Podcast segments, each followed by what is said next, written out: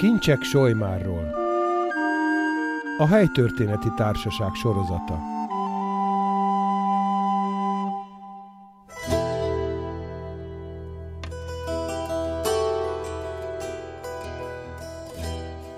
Kedves Solymári Rádió hallgatók! A helytörténeti gyűjtemény harmadik szobájában a régi cserépkájha mellett kék alapon festett tulipános láda áll. A Solymára a 70-es években költöző Vácz József tanár úr adománya, akinek igen sok értékes helytörténeti kutatása alapján írott tanulmánya gazdagítja a helytörténészek 2002-ben kiadott tanulmánykötetét. A láda évtizedekig sérült volt, míg nem a gyűjtemény 2003-as teljes rekonstrukciós munkálataihoz kapcsolódva sok más mellett ezt a néprajzi értéket is sikerült restauráltatnom Zsolymári lakos önzetlen vállalásaként. Hallgassanak meg epizódokat a ládával kapcsolatban.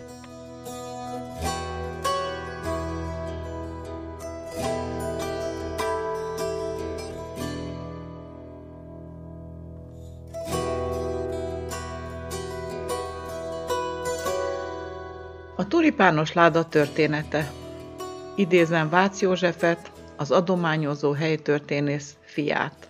Örülök, hogy a volt tulipános ládánk restaurálva lett. Köszönet érte. Köszönöm, hogy felhívtad a figyelmem a hazahúzó március 5-i Sojmárt bemutató adására. A láda valóban Kecskemétről származik, de csak a 70-es évek után került Sojmárra. Ez a Vermes Lőrinc egykori szatósboltjában kakuktojásként bemutatott tulipános láda története. Eredetileg kecskeméti nagyanyám Kalocsai Margit tulajdona volt. Tőle kapta a lánya, édesanyám Tari Terézia nász ajándékba 1940. szeptember 1-én. A tulipános láda szüleimmel Vácrátótra, majd Vácra került. Az előre nyomuló szovjet csapatok tevékenysége következtében Szüleim Papnevelde utcai lakását bombatalálat érte, de a láda oldalán egy repesz darab által ütött lyukon kívül szerencsére épp maradt.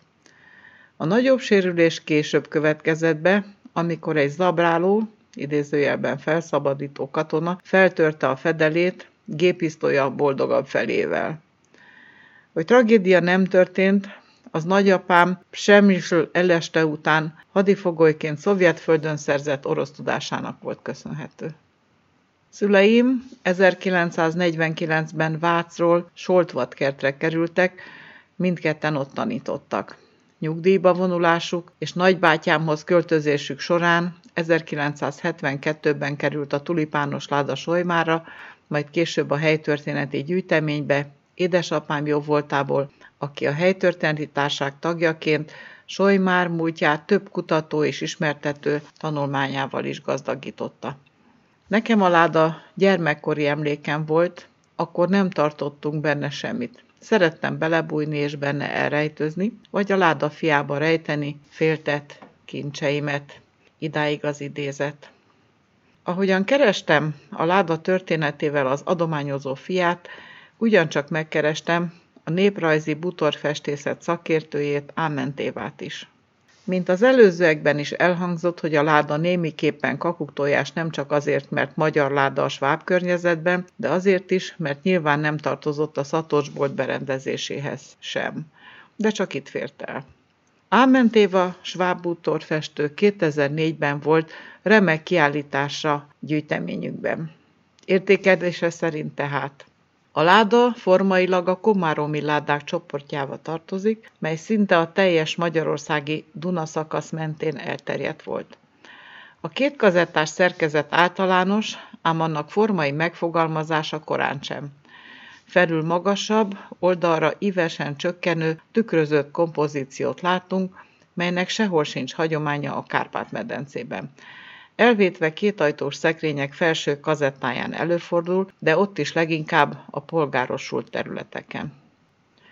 Színhasználata a 20. század első felére jellemző, amikor a sötét alapszínek idézőjelben kivilágosodnak. Motivumvilága rendhagyó, semmilyen tájegységhez nem köthető. Szerkesztése nem hagyományos, sőt kifejezetten elrugaszkodik a magyar szellemi örökségektől. A kazetta közepén forgórózsa is feltűnik, mely gyakran előforduló motivum, akár szakrális bútorokon, de még kelengyeládán is, ám semmiképpen sem ebben a motivum környezetben. A kazetták szegélye térhatást keltő, melynek semmi hagyománya sincs hazánkban. A kazettát szegélyező motivum lendületes, de nem átgondolt, nem hagyományos rendszerű. Oldalfelületein látható motivumon nagy jó indulattal a komáromi ládák tulipán előképei láthatóak. E festés sem hagyományos, hiszen leginkább a profil és fedlaphoz képest másodlagos minták kerülnek ide, még gyakoribb, hogy egész egyszerűen egyszínű felületet kap. A láda lábazati alapját egészen egyedi szegély díszíti, mely soha sehol nem fordult elő, sem hagyományos bútorokon, sem szakrális helyeken, még karzat alján sem. Összességében leszögezhető, az átlagosnál némileg ügyesebb ecset használattal rendelkező alkotó teljes néprajzi ismeret és előtanulmány nélkül készített ládájával állunk szemben. Néprajzilag nem értékelhető, erkölcsileg valószínűleg igen. A láda fogantyúja zárt címkéje újkori 20. század közepi. Pántja, vasalata nem látható jól a fotókon. A tulipános ládánk tehát restaurálásra került, Murnerné Lukács Katalin pótolta a fedlap oroszok által kivert középső deszkáját, majd szépen megújította a festést, alkalmazva azt az elvet, hogy a pótlás színe némi árnyalatnyi eltérés mutat a többitől. Ha felemeljük a láda fedelét, látszik, milyen szépen van összedolgozva a fapótlás az eredetihez. Hát ez a művészet ebben. A láda alapvetően a textilek tárolására szolgált, ebben voltak a kiállításokhoz használt különböző drapériák. Amikor ismertettem a ládát, mindig megmutattam a mesteri zárszerkezetét, a fedlap oldalához egy ásóhoz hasonlító vasprofilt erősítettek, a láda oldallapjához pedig egy nagyon erős, hirtelen összecsattanó szerkezetet, amely befogva a másikat zárta a ládát. Remek alkotás, ma is veszélyes, ha valamit oda tennénk, erős sérülést okozna. Történt pedig egy érdekes dolog a ládával kapcsolatban. Megérkezett a láda, alig, hogy elkészült a restaurátor a művel, mondhatni szinte meg sem száradt a festék rajta, és következett egy kiállítás, amihez a textileket elő kellett szednem. Mivel a láda semmi olyasmit nem tartalmazott, ami muzeális, zárandó érték, a láda fiába volt eltéve a kulcs. Hogy, hogy, hogy nem, egyszer csak lezáródott a fedél, nem tudtam kinyitni. Szükség volt a nyitásra, kellettek a drapériák, közeledett a kiállítás. Otthonról kb. 70 régi kulcsot szedtem össze, mondanom sem kell, egyik sem nyitotta a ládát. És jött a mentő gondolat. A szomszédban dolgozó szakember fia elvégezte az önbetöréssel kapcsolatos tanfolyamot, megkértem, nyissa ki ő a ládát. Más dolgom volt, hagytam próbája, de igen nagy kalapácsolás hangja haladszott, besiettem, mi is zajlik a frissen restaurált ládával. Meglepetésemre, mert a régi zárat ő sem tudta kinyitni, más megoldáshoz folyamodott, a láda hátoldalán a bőrpántokat feszítette le, nyitotta ki visszafelé a láda fedlapját, majd vette ki a kulcsot a ládafiából, és ezután szögelte vissza a bőrpántokat, amelynek az aját hallottam.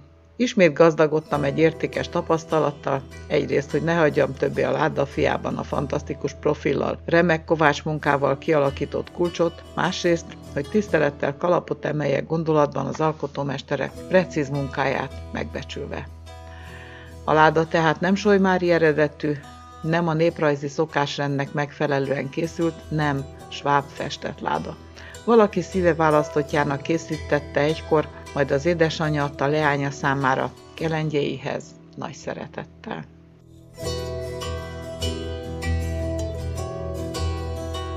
Kedves Olymári Rádió hallgatók!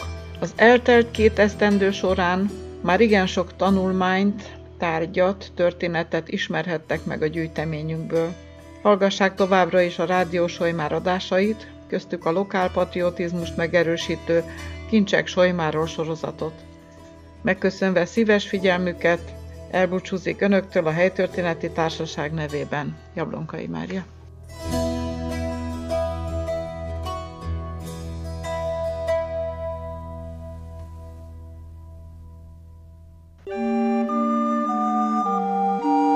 Kincsek Solymárról A Helytörténeti Társaság sorozata